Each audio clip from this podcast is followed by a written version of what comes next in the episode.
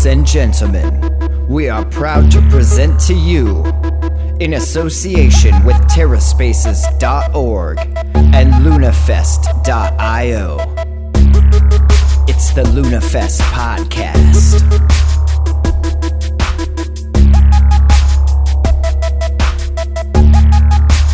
Welcome to the LunaFest Podcast.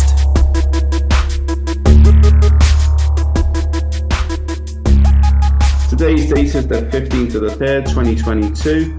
And with a big warm welcome, I'd like to introduce Matrix, aka Ian. Wiggy, wiggy, wiggy. How you doing, buddy? I'm fine, mate. How are you?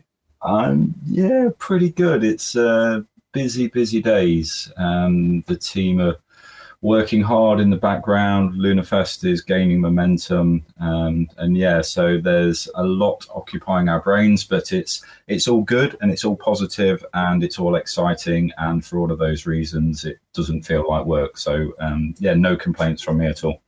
Non-stop, all busy, all meetings good. I hope. I hope these lots of contacts getting involved and getting on board to the festival.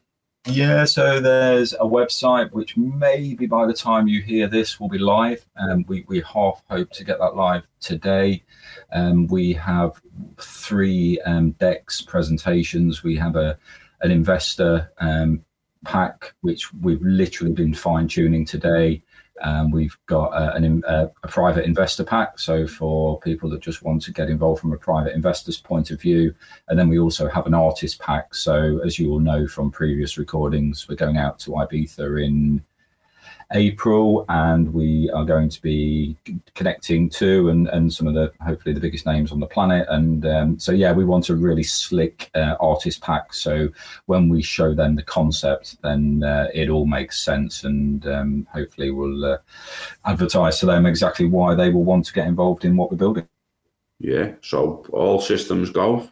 As soon as this yeah. website launches, it's going to be even busy, busy, busy. Yeah, so web website, um, and there's also a teaser video. We're just waiting for a little bit of sign off on that um, for commercial reasons. But yeah, so the, the a video, a website, and all the investment packs, um, hopefully, will be live maybe even before the weekend. So um, yeah, that's what we're working towards. Good stuff. Good stuff. I'm looking forward to see that uh, teaser vid. Yeah, very much so. Yeah.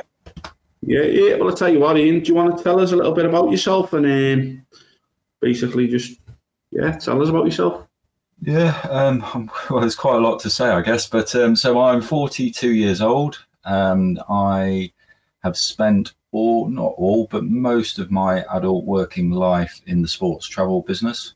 Um, so it was nine, uh, 2004. I uh, traveled to South Africa to watch the England cricket series. Um, had the epiphany while I was down in Cape Town to um, set up a business because I decided I want to spend my life traveling the world watching England play cricket and set up a business to do exactly that. Over the next 18 years or so, we became the market leader. Uh, we dealt with pretty much everybody and anybody within the uh, UK cricket supporter scene. We dealt with all the media, the journalists, the players' families, um, the BBC, Talksport, pretty much everybody and anybody that went on a, an overseas cricket holiday, they, they came with our company. We were the market leader in the world.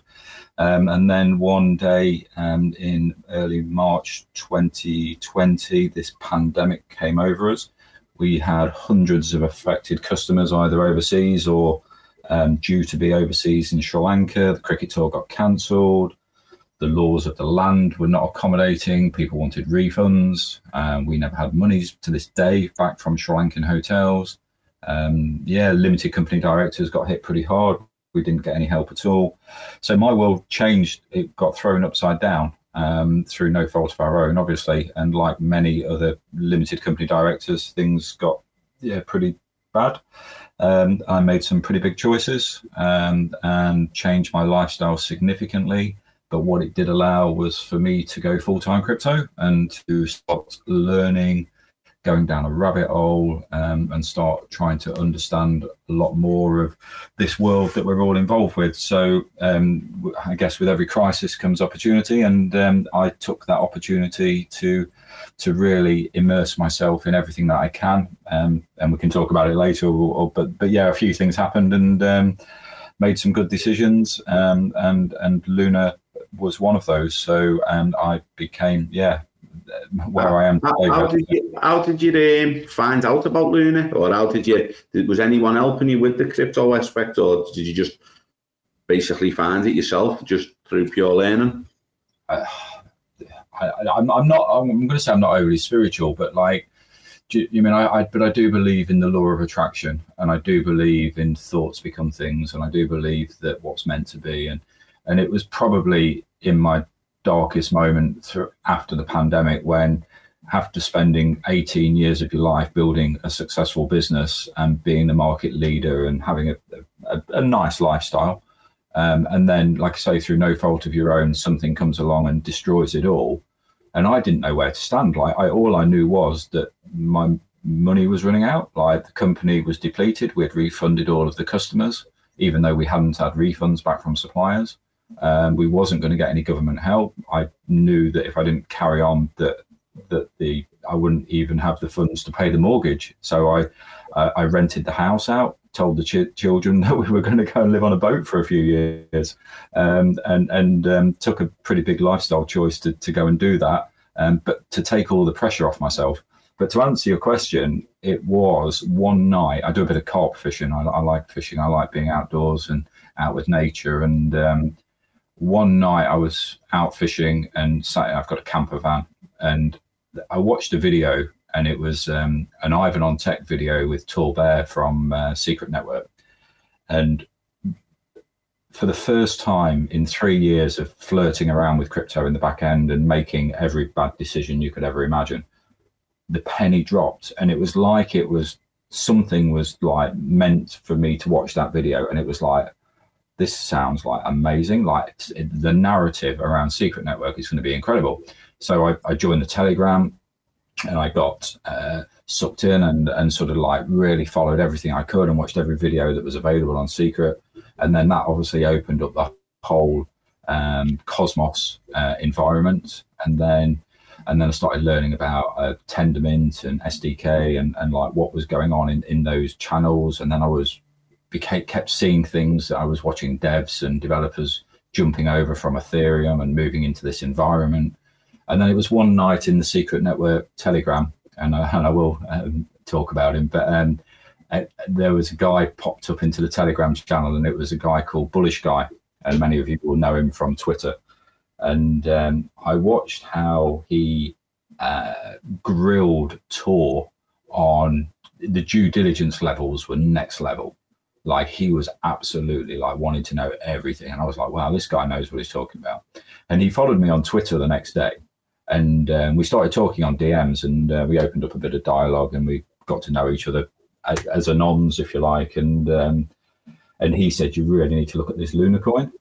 And and I obviously did. And Luna then was about 60 cents, maybe a coin.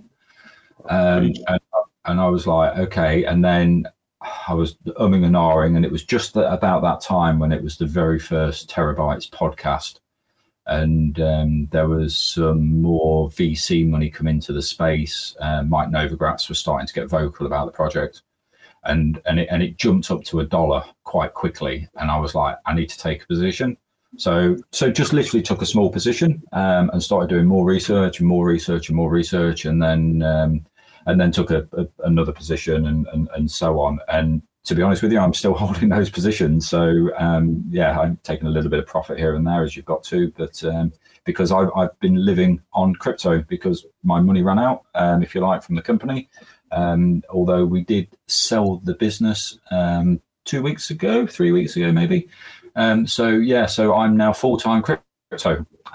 so yeah, that tells you how I got into Luna at least. But yeah, yeah, I can talk quite a lot, obviously good stuff. Good stuff. Uh, well, we're all open to make it with the set like so.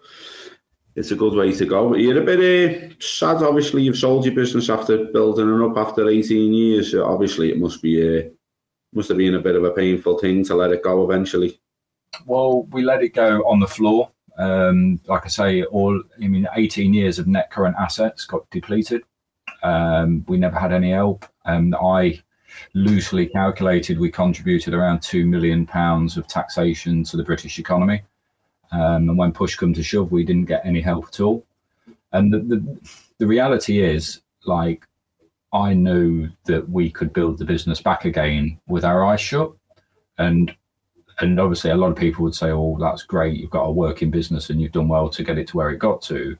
But from a personal point of view, I'd done that. I'd got the t-shirt. I travelled the world extensively watching England play cricket. It's all I've done pretty much since I've been an adult, and and it, and I was looking for something new. I was looking for a new challenge. I'm a I'm an entrepreneur, so like I, like the thing is with the cricket thing, and this is how I've rationalised it more recently, is there was always a ceiling, and what I mean by that is there's only so many people in the UK that like cricket that can afford to go on an international cricket holiday that costs three, five, seven, ten thousand pounds and ultimately want to go on such a holiday. So there was only ever around 20,000 people in the UK that were ever looking to go on that type of holiday. Um, and yeah, that that's great. And we were the market leader and we did everything well and we, we enjoyed many years of success. But at the same point in time, I'm really ambitious. And what excites me about LunaFest is there is absolutely no ceiling. Like this thing can turn the whole thing inside out um, and and that's what really excites me. So to answer your question again, like no, I've not been too upset about it. I got a little bit upset when I was making a series of personal calls to customers and colleagues and contacts and relationships that I've held for many many years. Um, that was a little bit tough, but um, I've not once uh, thought about it um, since since it's gone. To be honest with you, so yeah, I'm I'm quite open and optimistic and and and yeah, content with the decision.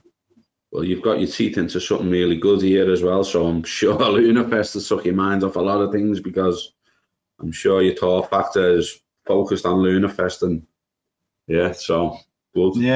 Yeah, well, the, the, the, what happened was obviously, as obviously I've told you the background, but I then, like I said, made some lifestyle decisions where I was like, well, if you're going to make me look out the same four walls, I'm going to go and buy a boat and I'm going to go and do something I've never done before, and I'm going to go and tour the British Canal Network and and uh, and I've had I've switched off, um, and the way again I've rationalised it is I've had a half time interval. I've had literally eighteen months, two years of, of lying on my backside, um, and and watching videos, shit posting in Telegram, laughing every day, having a little smoke on an afternoon occasionally, and just be, like literally just mentally having a rest. Um, and that has given me like inspiration and fire back in my belly, and it's I feel refreshed and revitalized and ready to take on something new, and that's exactly where we are, I guess. Yeah, good stuff. Good stuff. Um, your music, um, obviously, what kind of music are you into? Um, what parties did you used to go to? That's, that's, yeah. So it all started. It all started with me uh, well, I guess when I was at school and high school, it was all the Britpop, the Oasis. Um, I went to Maine Road to the Oasis gig up there. Um, Blur, Elastica, that type of indie scene. I was I was very much into. Ash, maybe, Cast, and then and what happened? Shed Seven, and and then and then from there, um, I, I it was around the time there was um, what was the track it was uh, Underworld Born Slippy, and it almost ignited this thought process or this this is just better. It's perfect. It's like a perfect track. And uh, we was at that point then and a few of us were at the age where our parents would let us go to ibiza. I think some of the lads were 16 but i think i was 17 at the time. And we uh, we got on a flight as a young group of lads and off we went to ibiza on a on, on a jolly. Um, and, and I remember it was around the time of Todd Terry, Keep on Jumping. Um, I remember going to some of the bigger clubs for the first time and was blown away with just like the scene and, and what was going on out there and, and came back a full blown addict and, um, and, and was obviously looking for nights local to me that offered that type of music. And uh, the night that was there was a night at the Emporium in Coalville. It was a night called Passion. So um, spent my yeah, early early youth at, the Emporium at Coalville, uh, listening to in the early days it was quite varied. I think you'd have people like Oh crikey, you know, yeah, everybody and anybody, but yeah, your Todd Terrys and your Frankie Knuckles, and then you'd have them mixed in with your Tall Pauls and your Brandon Blocks and your Lisa Lashes, and everybody was mixed in together in those days. There was Tony De Vit I saw a few times.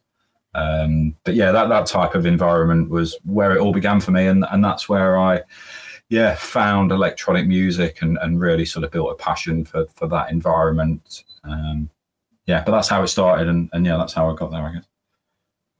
Yeah, the, if is the night that you'd uh, would you love to go back to one of those nights in the Emporium, being like a young lad again? Do, do, you know what? My friend is getting. I'm best man for my best friend Mark, who's in the group, um, who's one of the best trance DJs, to be honest with you. But he um, he's getting married in four weeks, and part of his stag do is going to the Emporium this Saturday night. And I'm like, oh, as much as I want to go, I'm also don't want to go as well. But um, but yeah, I, I, probably will go, and I will probably drive. To be honest with you, um, yeah, is it always been obviously the Emporium's still going then? Yeah, so yeah, it's, it's, it's, it's had, yeah, it's, it's been it's been up and down. There's been a, it's got a bit of a, a, a past record. It's still probably one of the biggest super clubs in the country because obviously the super club scene died really. Um, but yeah, they still offer nights. Um, they um, still do the passion. So Jason Kinch, who's JFK, uh, he took the night back on again. A friend of mine, Damien Houchen, who's DJ Genix, he had um, he had the night for many many years as well. Um, but there's been there's been politics over the years. But but yeah, I, I, know a lot of the people around the, that night and that scene and, and that club because it's uh, it's obviously been a big part of my life for for well 40 years really. But um, yeah, it's still going, and I think it might even be the 26th or 27th birthday this weekend, maybe. And I went to the first one. Yeah, yeah. So a lot of partying. Yeah, well, yeah, but as you know, as you get older, your your brain can't hack it, and the week afterwards, you can't deal with it. So, um, yeah, I've lived a pretty good life, and I'm I'm content swerving it, to be honest with you. But um, yeah, I think there's always that little bit in the back of your brain, isn't there, that always enjoys it. Out of everywhere you've ever been, where would you say the best place you'd ever have partied? If there's one moment that like you've thought, wow, this is like a special place, this or um, it's always been Glastonbury. It's always been Glastonbury. Um, the, I remember a Friday night at Glastonbury, well, how many years ago now, but maybe five years ago, we saw uh, Underworld and then we went to see Carl Cox at Arcadia. And it was like if, if Carlsberg did Friday night, it would have been that Friday night. It was absolutely perfect. Um, I remember seeing Blur on a Sunday night on the Pyramid stage. And to be honest with you, it's probably one of the only gigs that made me cry at a gig. It was that emotional on a Sunday night at Glastonbury. Um, so yeah, it's always been Glastonbury, but I've, I've, been lucky. I've been to full moon parties on Koh Phangan. I've been to Tomorrowlands when friends have DJ'd out there. Um, I've been to a lot of the yeah big big gigs, festivals. I went to the first Creamfields. I went to the first Global Gathering. I went to the first Tidy Weekender. I don't know if you remember them.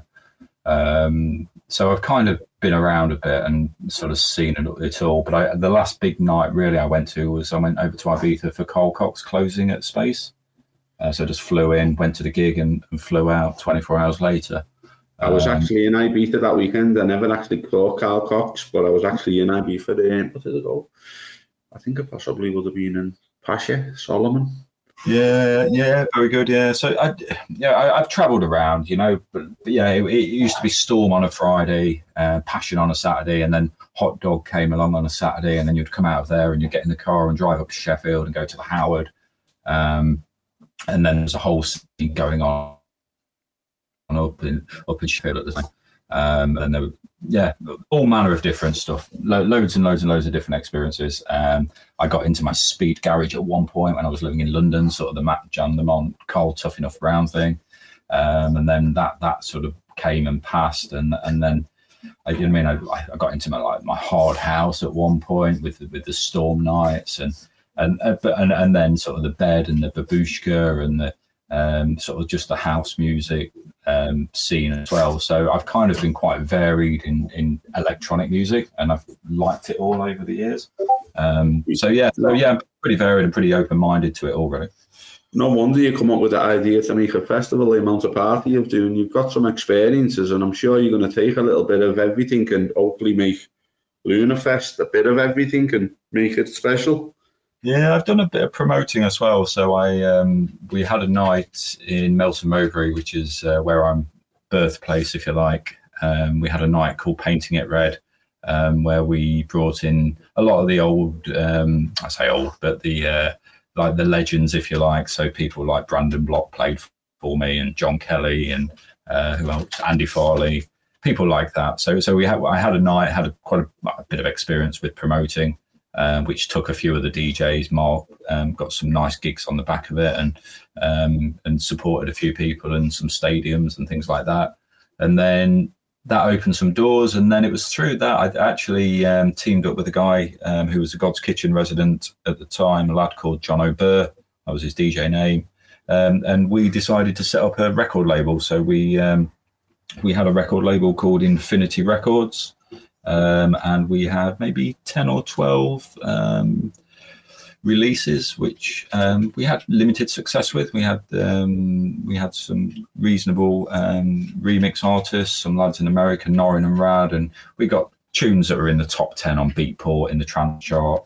Um, and yeah, we had a bit of success with that, and we had a night in Nottingham, which we would get two or three hundred people. Um, so yeah, so we had um, yeah Ben Gold did some remixes for us and Norin and Rad and um, and we had some success with some tunes and we had support from people like Paul Van Dyk and Armin um, and their respective radio shows and Above and Beyond played quite a lot of our tracks as well.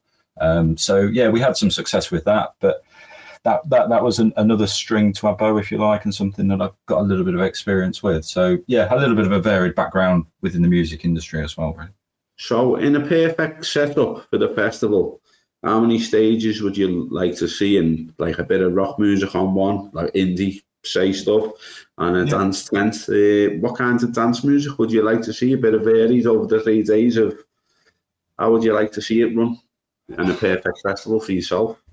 Well, I'm, uh, you know, I guess we haven't, you know, so we haven't really talked about the indie stuff. So I've, I've always had a, a, soft touch for sort of the indie music as well. So um, I've, yeah, I like indie myself. Yeah, a school friend of mine was the lead singer in a band called the Holloways. Um, so that opened up a whole world of uh, festivals and backstage and type of environments that we used to tag along to. And um, but so yeah, so that that was going on, and and yeah, and that sort of like bands like Bloc Party, I really enjoyed the Libertines, the Wombats, and then there was the Dirty Pretty Things, and then and then through those contacts, there was Frank Turner. I always enjoy listening to Frank. Um, and then there was a band that never really made it big time, but a band that I still adore to this day was a band called the Sunshine Underground. Um, and then always enjoyed going to watch them. So yeah, going to gigs, live music venues, yeah, really, really varied. But again, back to your question, I, I think it's what I've really tried to hammer home is it's not about what I want, it's about what the community wants. And it's not about it needs to be techno or it needs to be drum and bass or it needs to be house or it needs to be rock or it needs to be indie or it needs to be heavy metal. It needs to be whatever the community wants. So we, we want to get a whole series of, um, um, I mean, artists available to us that are friendly into this environment and we want to let the community decide which way they want it to go. Um, and and that's how I would like it to go. If you're asking me, then yeah, I, I want I'd like it varied. Um, I like I really do like the idea of um, network, the conferencing side of it. You know, I mean, if we can get Do on the main stage to open things up, or we can get Mike Novogratz or Remy or some of the big guys to like really sort of do like a, a, a, talk and you can sit on your blankets and you can listen to like really solid alpha around the scene and and get some like information and and be part of something really special. Um, and then we can move into some maybe some bands and some acoustic stuff and then we can maybe as the nights move on we can move into sort of the heavier and and and really immersive um, electronic music um, that whichever which way that goes to be honest with you um, but yeah, I, am open to all of it. Really am. How big um, the opener festival goes? Obviously, speaking to you a few times, I can see you've got passion and drive. Um, obviously, I, I, see no limits to the to this. Uh, you can just push it and push it. Where do you actually see it going yourself? And you know, what what do you want out of it? What how far do you want to take it? it, scares me a little bit in a, in a in a positive way that how we could turn the whole thing inside out. Because I mean, I, I mean, I posted to the lads in the group last night, the guys in the group, that like, it, I mean, like we're we're going to launch a token model with 10 million tokens. And is that enough tokens? Because like when you start bringing in the metaverse, and when you start bringing in every single person on earth can come to this event, and it's a self fulfilling event because if you you own the event you go to your own event, you will get profitability from your own event. The more people that go to the event, the more profitable the festival becomes, the more the token value is going to go up. You're going to tell more people about it. And it's a self fulfilling prophecy. And the artists are going to shield their own festival. The, the, the, the, sponsors are going to shield their own festival. The people that go to the festival are going to shield their own festival because they want more people to go next year. And you're going to want more people to attend in the metaverse. And when you start putting that type of dynamic into what we're actually building, yeah, I, I think it's going to take off massively. I think that it's going to take a little bit of time, and I think we need to start with humble beginnings. But as you know, we can have 100,000 people plus at the current environment. Um, however, there are things in my mind to say, like the in real life event needs to be very exclusive, and we don't want it to be. Um, we want it to have the right feel and the right vibe and the right clientele. We don't just want idiots running around and peeing in bushes. You know, and we're setting an example here for for the for Web three. Um, and and the clientele that coming to it, we want them to be the right clientele as well. So we can't just have it as an absolute shit show. It needs to have it needs to be um, has to have the right feel and the right vibe, and we need to be sat around the campfire having a cigar and a, a late night drink and networking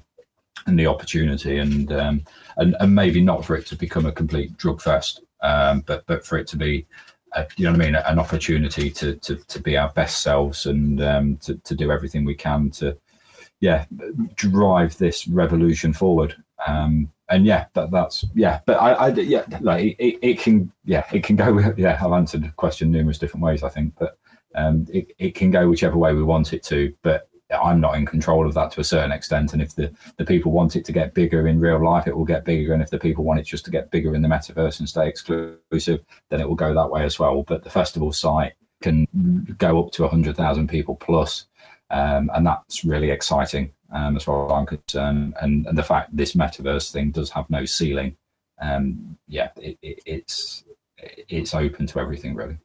At 100,000 people there I was speaking to Sarah about this on the last podcast there when I was looking at what like the, the V Festival used to hold 90,000. So yeah. when you put that into perspective, there was what there was so many stages set up. They had they had bits of everything. So at hundred thousand, yeah. you could have pretty much areas for everything that you've just said there. You could have like your uh, exclusive zones. Yeah. Um, there's so many different uh, parts you could do with it with a festival site that big you yeah. could like uh, you could have a bit of everything. To be honest.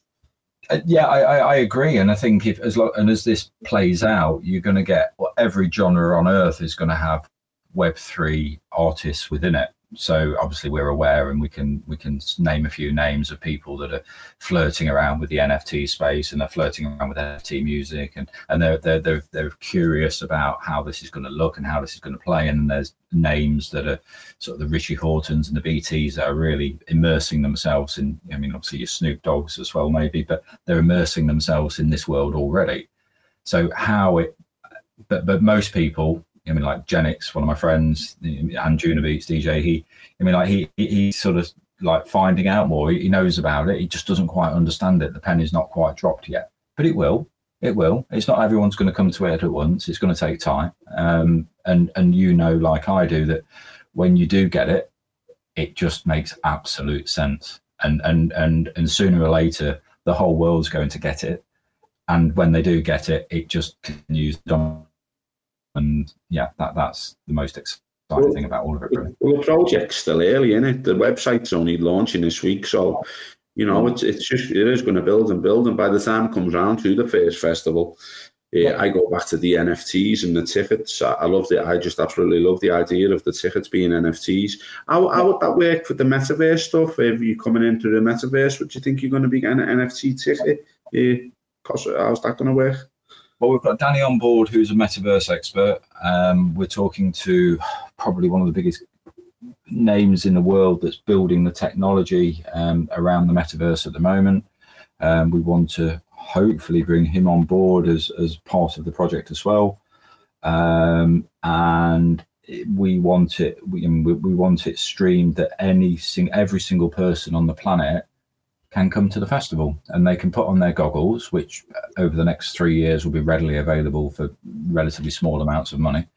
Um, and they'll get smaller and more compact and more confined. But anybody can put on their goggles or their glasses or their Google Apple glasses or whatever they look like in September, maybe, and they can they can come to the festival, and they can pay a nominal fee, and it might be five dollars, it might be ten dollars, it might be two dollars, who knows? Um, but they can pay a nominal fee and they can be there and they can maybe be in a an environment with just their friends. So they are just there with friends. They might be go into an environment where they're there with a load of anons.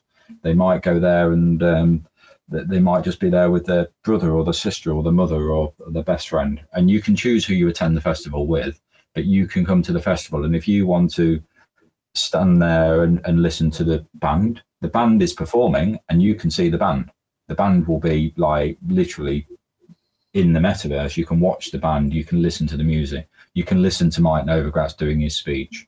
And after his speech, you might say, Well, we want to go to the other stage and we want to go and listen to that talk, or we want to go and listen to that performance. And you can literally walk there or you can move there and you can watch it. What walk, the around, the, walk around the gallery, looking at some NFTs, listening yeah. to the festival still, looking at the art. Yeah. so, so for example, let's say Sarah's DJing. I, I, I attended one of Sarah's um, uh, uh, uh, art festivals at the weekend in the metaverse, and and it, obviously this is early technology. But what I was able to do was I was in I was in a an art gal or a, yeah an art exhibition with maybe 20 30 other people who were all talking between ourselves before it started and then Sarah started speaking and she took us around to the different environments and she took us around to the different artists and she explained who the artists were. And, and we were able to look at that artwork in, you know, I mean, in, in, in this, in, on this platform. And then some of that was augmented as well. So it, like it came to life and there was things going on around that. And if that's the early, early infrastructure of what the metaverse is going to look like, it's excellent what's this going to look like in three and five years' time? It blows my mind to the point that people in their houses anywhere on earth are going to be able to put on a pair of goggles and they're going to be able to go to a music festival where every single person at the festival is owns the festival and is going to be talking about the festival. That's going to be shilling their own festival. That's going to be talking about it. Then yeah, it's it's it's, it's quite exciting. Yeah, yeah. NFTs. You're big on NFTs. I initially just didn't get it. Why would somebody spend that much money on a? Because I was just looking at the the Ethereum punks, and then the same with anything. If you get some skin in the game, then you start understanding things. Um, and Andy was in Andy from LunaFest was involved um, quite early, and I've, I've, got a little Telegram chat with a few mates in it because I was fed up of sharing stuff with uh, everybody and anybody. So I set a little Telegram chat together for, for, for my friends, really. Um, and we between us got on the Galactic Punks whitelist early, um, and we got whitelisted, and we were able to mint some punks quite early doors. And when you start taking ownership of NFTs, then you start understanding the value.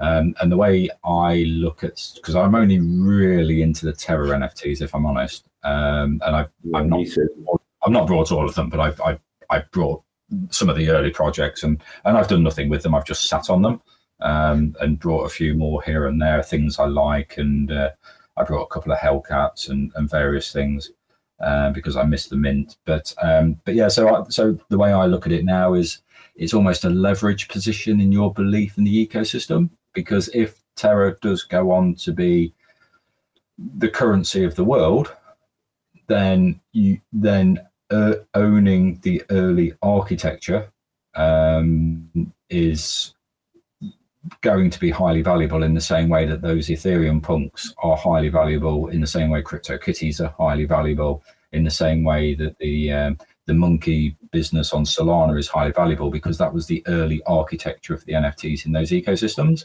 So we had um, Stargaze go live a few days ago on, um, which is the NFT marketplace in the Cosmos.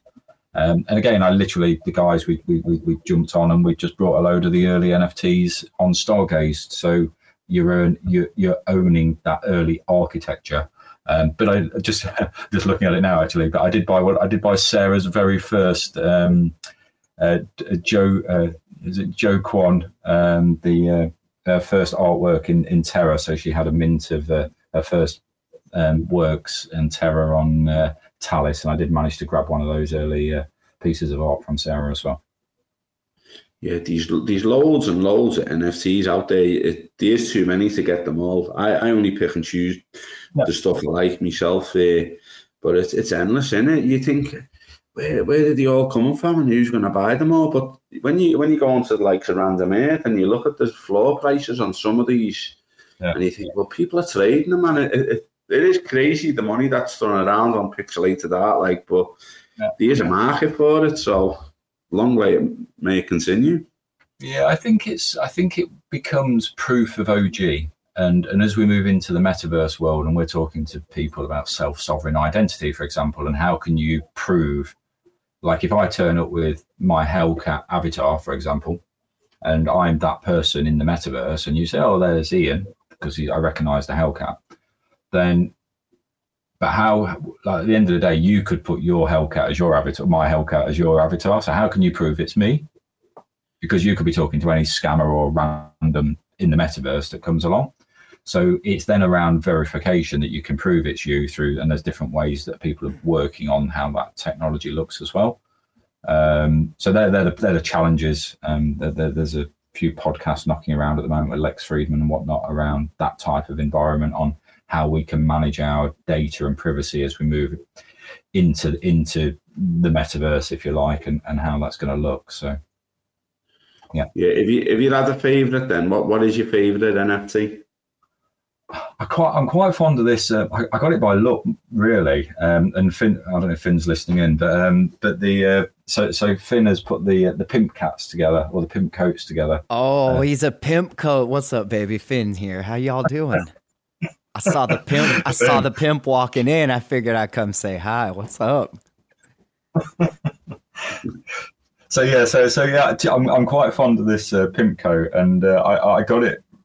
I got I got it quite early, to be honest with you. So um, I, I didn't I, I didn't pay what it was worth today. So but it, but it's gone up. I don't know what the floor price is, Finn. You, you are in tune with these things, but it's um it's gone up significantly. So um, so yeah, I'm quite fond of my uh, pimp coat uh, Hellcat. I think it's probably my favourite one.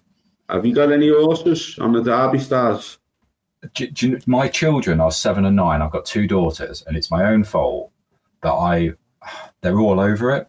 So and and yeah, I brought two horses because I'm I'm going to give them one each. They've got their own wallets on their own um, iPod touches, and and I'm going to give them one each because they're mad gamers. They love it, and and and telling them that they can train a horse and they can go into like and they can do things with this horse and they can take it to the stables and they can feed it and they can look after it and they can potentially even we can breed it in the future as well. And there's going to be a real horse race on a saturday afternoon at three o'clock and real people are going to be putting real money on this horse race and, and our horse is going to perform. Like it, it's a whole and but they're all over it. And I, and I, get the rarity calculators out and i say go on and set them free on the rarity calculators looking at projects and yeah, the, the first thing they ask me when they get in the car at a weekend is, "What's the price of Luna? What's the price of Bitcoin? And have I brought any more NFTs?" yeah, I've got eye up for Derby Stars. I was a bit disappointed with the uh, the way it released. We were in the actual the uh, Discord and the Telegram groups. We were we must have been in the first hundred. Yeah, and the way the way it uh, released, it was a bit uh, well sold out in seconds. To be honest, I I I've got a couple of horses. I never got none on the um, first mints, but yeah, yeah, I've got high hopes for the for the old uh, thing in general. Like, I'm looking at the. Uh, sorry, I'm looking at the pimp coats right now. There's ten possible. There's four available, and the cheapest one is one thousand Luna. Uh, the, oh, there we the, go. The next one up is one thousand Luna, and then the next one after that is two thousand two hundred and one Luna. you know what? I've missed this. I don't. I, don't even know what these are. What, what are these? Pimp? What? Yeah. So if you go and like look at the trait rarities, some of them are less than one percent. Uh, the ones I have in mind are the pimp coats, which are 0.4 percent, giving you a possible ten out of uh, what was the whole thing like 2200 4400 i forget how many they minted um, so yeah then you can sort on luart by uh, the price and everything and by that trait and it'll bring you how many there are total and then what the the price is. Uh, the other one i got i i minted these and got super lucky. The other one i got is uh, one with a crown on it and there's only eight of those. Uh, and then there's 10 pimp did coats. get, did you get both of those in the mint? Yeah, I minted four total. I sold one a while back, and then I still have my Tiger Cat, and then I have the Pimp and the King. Oh, well done. Not bad. I wish I would have got more. In hindsight, that's how it always goes, though. well, I, I, think I paid. I'm, I'm, I'd have to check. I don't know if it was ten or twenty Luna when Luna was maybe thirty dollars each. Oh, amazing! Uh, for that. So yeah, I, I got lucky really. Yeah. I, I saw it I was watching them for days and days and days, and and I was like, that one turned up, and I was like, that's got to be rare. And I, I had a little look, and it was a top two percent, and I thought, yeah, yeah, I'll, I'll, do it. I love it. That's so great. And go, kind of going back to what you guys were saying about like authentic, authentication and stuff in the metaverse, I, I kind of picture it like you see what happens in the Telegram channels where you have all these impersonators. All they're doing is changing one letter. They're using the same profile picture and they're taking advantage of people that are in these servers that they uh, may not know better to like double check or like a lot of us have it easy because a lot of us are in conversations with these people. And so when an imposter comes up and there's no message history it's like oh obviously you're an imposter. But if you're just a normal joe like in interacting in these servers you have no idea who's who and I think that's a huge point to be made for the uh, being able to have some sort of seamless technology that offers this authentication when we're in the metaverse. Because yeah, like you have no idea who you're talking to, and and even then, you still really don't know who you're talking to, but you know based on the reputation of that authentication yep. who you're talking to. Yep. Yeah. So we, we're talk, talking to uh, some guys in the Cosmos. Um, they're called cheqd. I don't know if you've come across them. Uh, but Fraser and Eduardo, um, and they are very much working on these solutions um, and how to do that and and and how that's going to look. So um, yeah, yeah, shout out to cheqd, but um, they're they're good guys working hard and they're, they're building real world problem solutions. It's got to bounce off some sort of IP address or something. That they be like looking so, to capture the unique IP addresses. Yeah, they're working on things like obviously you know me, so you can verify me and you can say we we've worked together with LunaFest, and I can say, well, I know Finn. Finn's been doing it, and this is the real Finn. So we can give Finn an up check, and you can give me an up check, and someone can give you an up check, and and over time your up check becomes verified because you've had fifty people verify it's you and you're genuine. Well, that's you know, cool. Like so you have like a social reputation on top of okay. the hash yeah. that's in the blockchain itself, because that that right there, the NFT authentication using the blockchain hash is is enough yeah. to verify an identity. But then past that, getting into like the reputational uh, verification, I guess, for lack of a better phrase, like that, that's definitely going to come in handy once we're all just you know ones and zeros floating around in here. Yeah, absolutely. So it was good to see TerraSwap. Um, like in the early days of TerraSwap, you'd go on when like a, something had a, uh, a protocol had launched, like and the coins had dropped. There'd be about five or six versions on TerraSwap of the coin. It's good yeah. to see that they've now uh, they verified that. There's a little green tick next to the ones that say you want to swap UST to I don't know white whale or something. The white whale will have a little tick on it's verified, but in the past when it first started, there'd be like a few, there'd be about five or six whale tokens.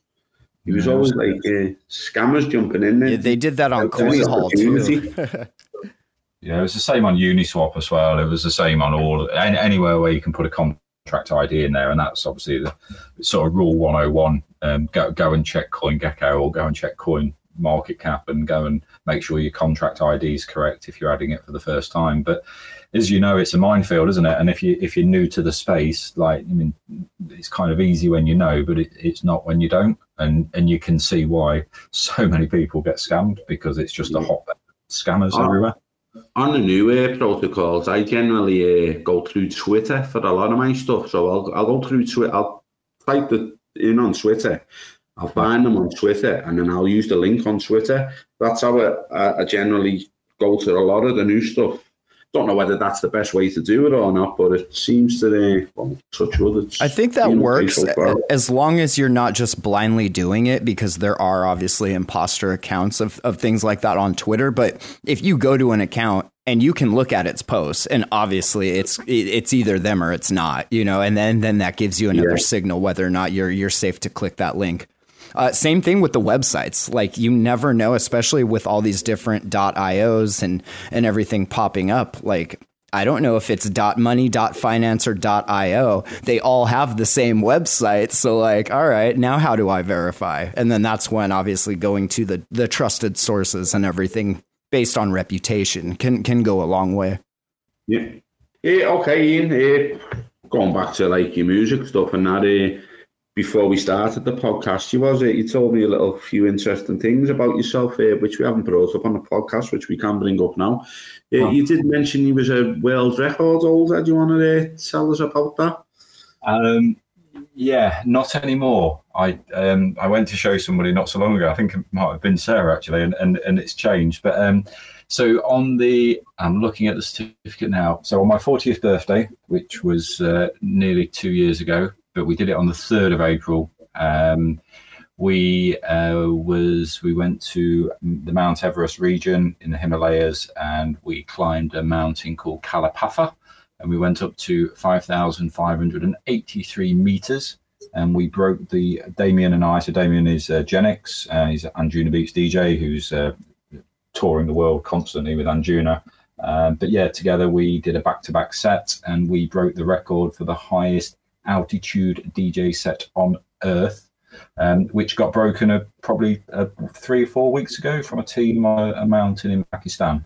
Um, but yeah, for a few years I was a world record holder. So um, yeah, you, you, can certainly, if you YouTube it or Google it, you'll you'll find the videos, and um, yeah, it's all online. The set was recorded and and all the stuff along with it. So yeah, yeah, good stuff. Very interesting. Are you going to go back and take your record? No. no, not doing that. Um, I did Kilimanjaro as well. I climbed Kilimanjaro. Um, and yeah, I've done a few. I've done a few of the highest mountains, but I've got no desire to go back to altitude again. To be honest with you, I've had enough of altitude. Yeah, too cold. it just makes you feel crap. It makes your head want to pop. Your your blood boiling. You you just you you can just feel the pressure. Like you, I mean, everything's popping. Cams are popping. You, you, you, your brain's swollen. You, you just feel terrible, to be honest with you. It's, it's not a nice experience being at altitude. Um, and you've got to acclimatise if you're there for a long time. You're acclimatised, but if you if you're going up for an hour or two or like a, a, day or two, then there's no fun in sitting around and feeling like that. All in all, how long was you actually up on the uh, Everest Plateau? Was you was you up there a few weeks, like? So the walk it's the walk itself, I think we did in maybe eight or ten days. So we flew from Kathmandu into Lukla, um, and then you go on a hike uh, one night, and then we had a couple of nights uh, in, I want to say Nam Nam. I forget the names of the places now, but yeah, and um, we had a couple of nights climatization, and then uh, yeah, maybe, maybe it was when you get up to Gorak Shep, which is just before base camp, and then we had a night there, and from there we went up to um, Kala Patthar, which is um, where we did the world record, and then the next day we went up to base camp, um, and obviously for wanting to see it and be part of that, and then um, yeah, and then we, we we we literally got back down towards the airport. I think it probably took us two days to be honest with you. It's not that far. It's just the fact that when you're going uphill, you to go slowly, slowly, slowly because because of the altitude and your brains. If you go quickly, then you'll just make yourself poorly very quickly. So you just got to take it easy and and, and go very slowly um, and drink lots of water and do all the right things so you don't yeah hurt yourself. Right? Yeah, a lot of acclimatization. Yeah, exactly. Yeah, acclimatization is the key, and, and slowly, slowly, poly poly. Or was that was that? I think that was uh, the Kilimanjaro one, poly poly. But yeah, that was yeah what the guys used to say to you down there. Yeah, yeah. Well, let's go talk a little bit about the festival site. Um, any reason in particular why you picked this festival site, or is it did you how many did you check a lot of different venues and this one just like jumped out it as like got everything? Yeah, we we looked at numerous venues and we thought around different sites of the different parts of the country. Um, we originally so yeah, we originally looked at Stapleford Park Hotel. Um, we were very keen to to do the festival there. And then when we started getting talking to the estate managers about logistics and access and traffic management and and all the things around that, then that became quite unviable, maybe quite quickly. Um, and then Harrison, who's on the team, he he suggested Prestwold. Um, the Forbidden Forest Festival took place there a few years ago and and he had a relationship with the guy that owns the site. It's um, been in the family for 400 years, and we Harrison came down for the night, and we um, yeah we we we had we went to Stapleford, we went to Prestwold. Um, he also suggested an island down in Essex um, that Harrison knows, um, and we looked at yeah there, there, was lots of different ideas floating around in the first stages, um, and when we saw Prestwold, it just to be honest with you, I got home that day and I wrote all the fours and all the against and and and and mapped it out because it's it's a big decision, you know. Like we we don't want to be going to one environment initially and then next year changing or next month changing. So we needed to make sure that it ticked all the boxes for us because, yeah, like I say from the outset, we've got some pretty big views on where we want this to go. And Prestwold did tick a lot of those boxes and it had all the licenses in place. It had all of the traffic management systems in place.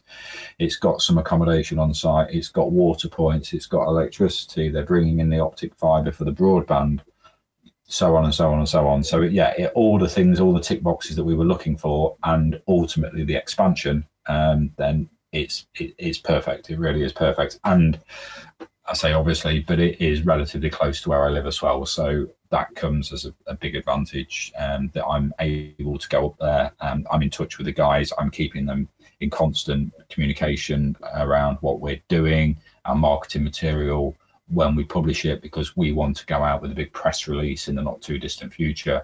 Um, and there's going to be a lot of publicity around it as well. So, um, so yeah, we want to make sure that they're fully in tune with what they're getting into, um, that it doesn't come as a surprise later on. Yeah, the, I suppose a site like this as well has probably got a good car plate on there somewhere. now that I know you're into fishing, partial to a bit of fishing myself. Uh, no, sure. I don't. No, I don't think there is. I haven't seen one. I haven't asked him to be honest with you, but I there's a few waters low can't talk about one because it's got publicity ban. But um, yeah, yeah, I've had forty pound carp out from local waters, so yeah, I'm, yeah, I'm pretty. Yeah, I'm more of a river fishing myself. I'm into the barbel fishing, but uh, yeah, I'll have to go fishing with you one day.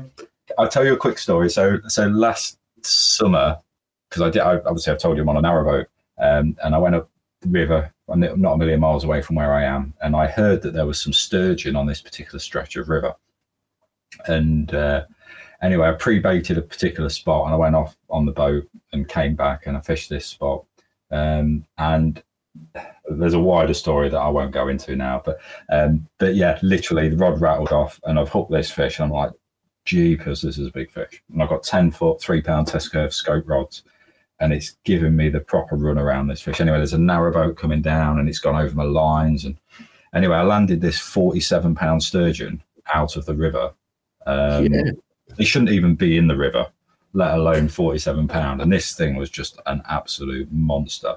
Um, and a friend of mine who is um, Mark Pitchers, who's the uh, quite famous carp angler in the UK, who I went to college with, he um, he he messages me. He says, "Oh, can I put it on my Instagram?" I was like, "Yeah, go for it." Like whatever. And um, yeah, it was like probably one of his most interacted uh, photos last year.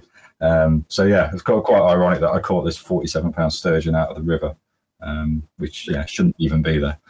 Crazy looking fish, aren't they? These are these are sturgeon place in Wigan that I used to fish. I have caught the sturgeon, Yeah. Uh, they're very like uh, the weird, aren't they? They're like um, I don't know. They're just they're not like a well, what we'd say a fish as such. They're just like I don't know. They're prehistoric, aren't they? They're just like yeah, totally. Like literally bonkers. Like, yeah, I'll, I'll send you a photo afterwards. But yeah, absolutely bonkers to pull this out the out of it. was a, so the, because Mark had put it on his Instagram. The Angling Times were getting hold of me, trying to get hold of me to say, "Can we put it into the publication?" So I was like, so I spoke to the guy that makes my bait for me, and I said, "Look, I'm not that interested. You know, like I'm I'm not worried about being in the magazine."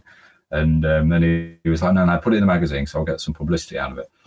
so anyway, it, it was the second biggest story in the UK. That fish coming out of the that river that that week. So yeah, it was a pretty big story. Yeah, good stuff. Good stuff. Um, no problem. Then, anything else you'd like to add to the podcast? Uh, you want to speak a bit more about the festival, or no, no, not really. And like, I think we've covered quite a lot of things. Um, I mean, I, maybe one thing we haven't said is the team. Um, I mean, we've we've got a, a great team of individuals. I, I mean, like, I, mean I, I, don't need to go through them, but they're working so hard, and like everybody's done everything for love so far. Um, we've got the vision and the building the decks, building the presentation. The, I mean, the hundreds and hundreds and hundreds of hours on Zoom calls, meeting different networks and protocols, and sponsors and different types of people and learning who could help us with what. And and and everybody's done everything for love. And and and, and yourself as well wiggy like thank you for what you're doing. Um we're all learning as we go. And like this whole thing is is uncharted territory. I'm learning. We're all learning. Um everybody's working really hard. Um and I, yeah i I've, i do not think i've as been as excited about a project about anything really ever and and that's just exciting because it's like a calling. It's like we're all being vacuumed into this, and and and I guess we can't really explain why or how or what or how the universe is pulling us all in as, as it is doing. And I mean, like Andy quit his job yesterday, and he's now full time, and and it's yeah, it's it's yeah, it, it, it's incredible. It really is, and I'm I, I I've not been as excited about anything. And yeah, I couldn't ask for a better team to be working with daily. And and yeah, this call gives you obviously a little bit of insight about me and who I am and and, and how I've got here um, and what experiences I've got. But um, yeah, and yeah, when Lunafest. Yeah, let's go Lunafest. And what, what I will say about the team, the people that I have spoke to within the team, everybody's got a passion and drive. Uh, I suppose the love of music and crypto was just got everyone pumped, and uh, it is a really good thing to be involved in. Uh, so yeah, let's go LunaFest. Let's make it happen. Let's make it happen. It's super exciting to see that it's forming much like an NFT community where initially it's the art or the idea that pulls people in and then as more people start to to come together you start figuring out who's good at what and who's going to yeah. be able to help with what and who's got time. And, and it, it, seems like, just from an outsider perspective, watching this form, like that's what's happened. You guys had this cool idea for a festival. A bunch of us love festivals you put the pictures up of like this paradise of a place that like I mean how can you say no to that? And now it's just slowly started to build and and grow and and gain different people with different talents and everything. It's super cool to watch. It's like people finding their tribe you know like I, I love that shit. So I, I'm definitely here for it. And and the thing sorry, Wiggy, but the um, what I'm really, really keen on and what I'm really driving is like this is a community festival. It's not about us being profitable. It's about the people that participate. It's about the people that help. It's about the people that perform. It's about the people that sponsor. It's about the, the people that drive the, the train, if you like, or drive the ship or whatever. They're the ones that are to, the people that come to the festival, the people that participate at the festival, the people that come to the festival in the metaverse, the people that want to be part of it because they, because they can see the vision, they will be the ones that benefit from it and and and we want it to be a community festival. We want the festival to be literally owned by the musicians. It's owned by the sponsors. It's owned by the participants. It's owned by the community. It's not owned by me. It's not owned by anybody. It's owned by everybody. And and that is has the opportunity of turning the whole thing inside out. It really, really does. True DeFi style. True, like yeah, absolutely true DeFi style, and and and and uh, yeah, I'm very confident that we're going to have some very big partners and some very big artists. Good stuff. Good stuff. Uh, you know what? I forgot to talk about your mix. uh, your, your, mix. We're going to be banging one of your mixes on at the end. Um, what type of music is it? Well, I'm a, I'm a vinyl DJ, so all of my music is on vinyl, and I own. If I've got, I don't know, probably I, I got rid of a lot, but I, I probably now own a thousand pieces of vinyl, and I probably got 200 house records. I probably got 100 progressive records.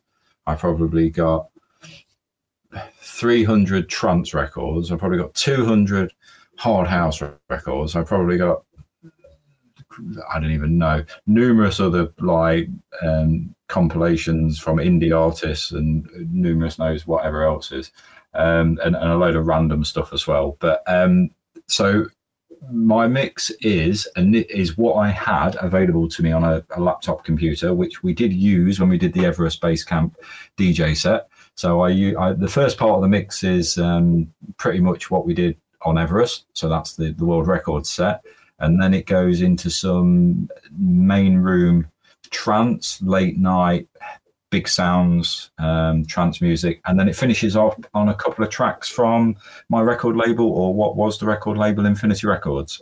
Um, so it's um, it's a little bit disjointed. I didn't have a huge amount of music available to me, um, but it but it does work, and I had a listen back to it, and it, I'm happy enough. So um, so yeah, it's yeah world record, and then some of the sounds that I really like, club classics, trance, main room, and then uh, yeah, a couple of couple of tracks from uh, Infinity Records to finish as well.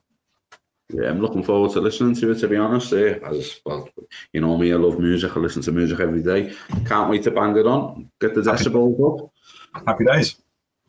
Yeah, yeah, and just like just like to mention as well before we go, uh, obviously Lunafest is all about onboarding people to crypto and crypto people to Terra. So as always, if you could check out Learn Terra on the uh, YouTube or throughout the internet, TFI Alpha, Terrabytes Pod, many, many sources of information out there. Uh, so anyone listening in, if you're uh, new to crypto, check it out. Uh, I'm sure you won't be disappointed. It is the future. Oh, and we should mention we're going to make a site. I haven't done it yet because I'm super backed up right now, but we will have a spot on terraspaces.org where you can go and just download the mixes. Uh, I know it's it's a lot to download a whole podcast and then just because you want to listen to the song at the end again. Uh, so we'll have a section that'll have each artist that we've had on Lunafest here. Uh, it'll have their mix there. You can just download it right from there and then play it in, in whatever you like. Nice one. Yeah, and once again, I would like to give a big shout out to Finn, uh, facilitating us, terraspaces.org. Big thanks to you, and uh, thanks Ian for coming on tonight. Uh, been really enjoyable speaking to you, uh, and I'm sure we'll catch up again soon. Yeah, thanks, Wiggy. Thanks, Finn. And yeah, it's been nice to talk to you. And uh, like I say, I guess uh, yeah, let you know a little bit about who I am and, and my journey as well. So uh, yeah, looking forward to building all this stuff and looking forward to uh, networking and uh, getting more and more and more involved. So uh, yeah, bring it on. Yeah, nice one. Let's go, Luna. Tell the people the website, lunafest.io. That's and the yeah. one thing. That's the one thing, lunafest.io. And yeah, in the next 48 hours, you'll have a nice, new, shiny, bright looking, cool uh, website to look at as well. Also, check us out on Telegram and Discord. Yeah, Lunafest UK. We'll put all the links in the show notes so you can just click them right there. Thanks, guys.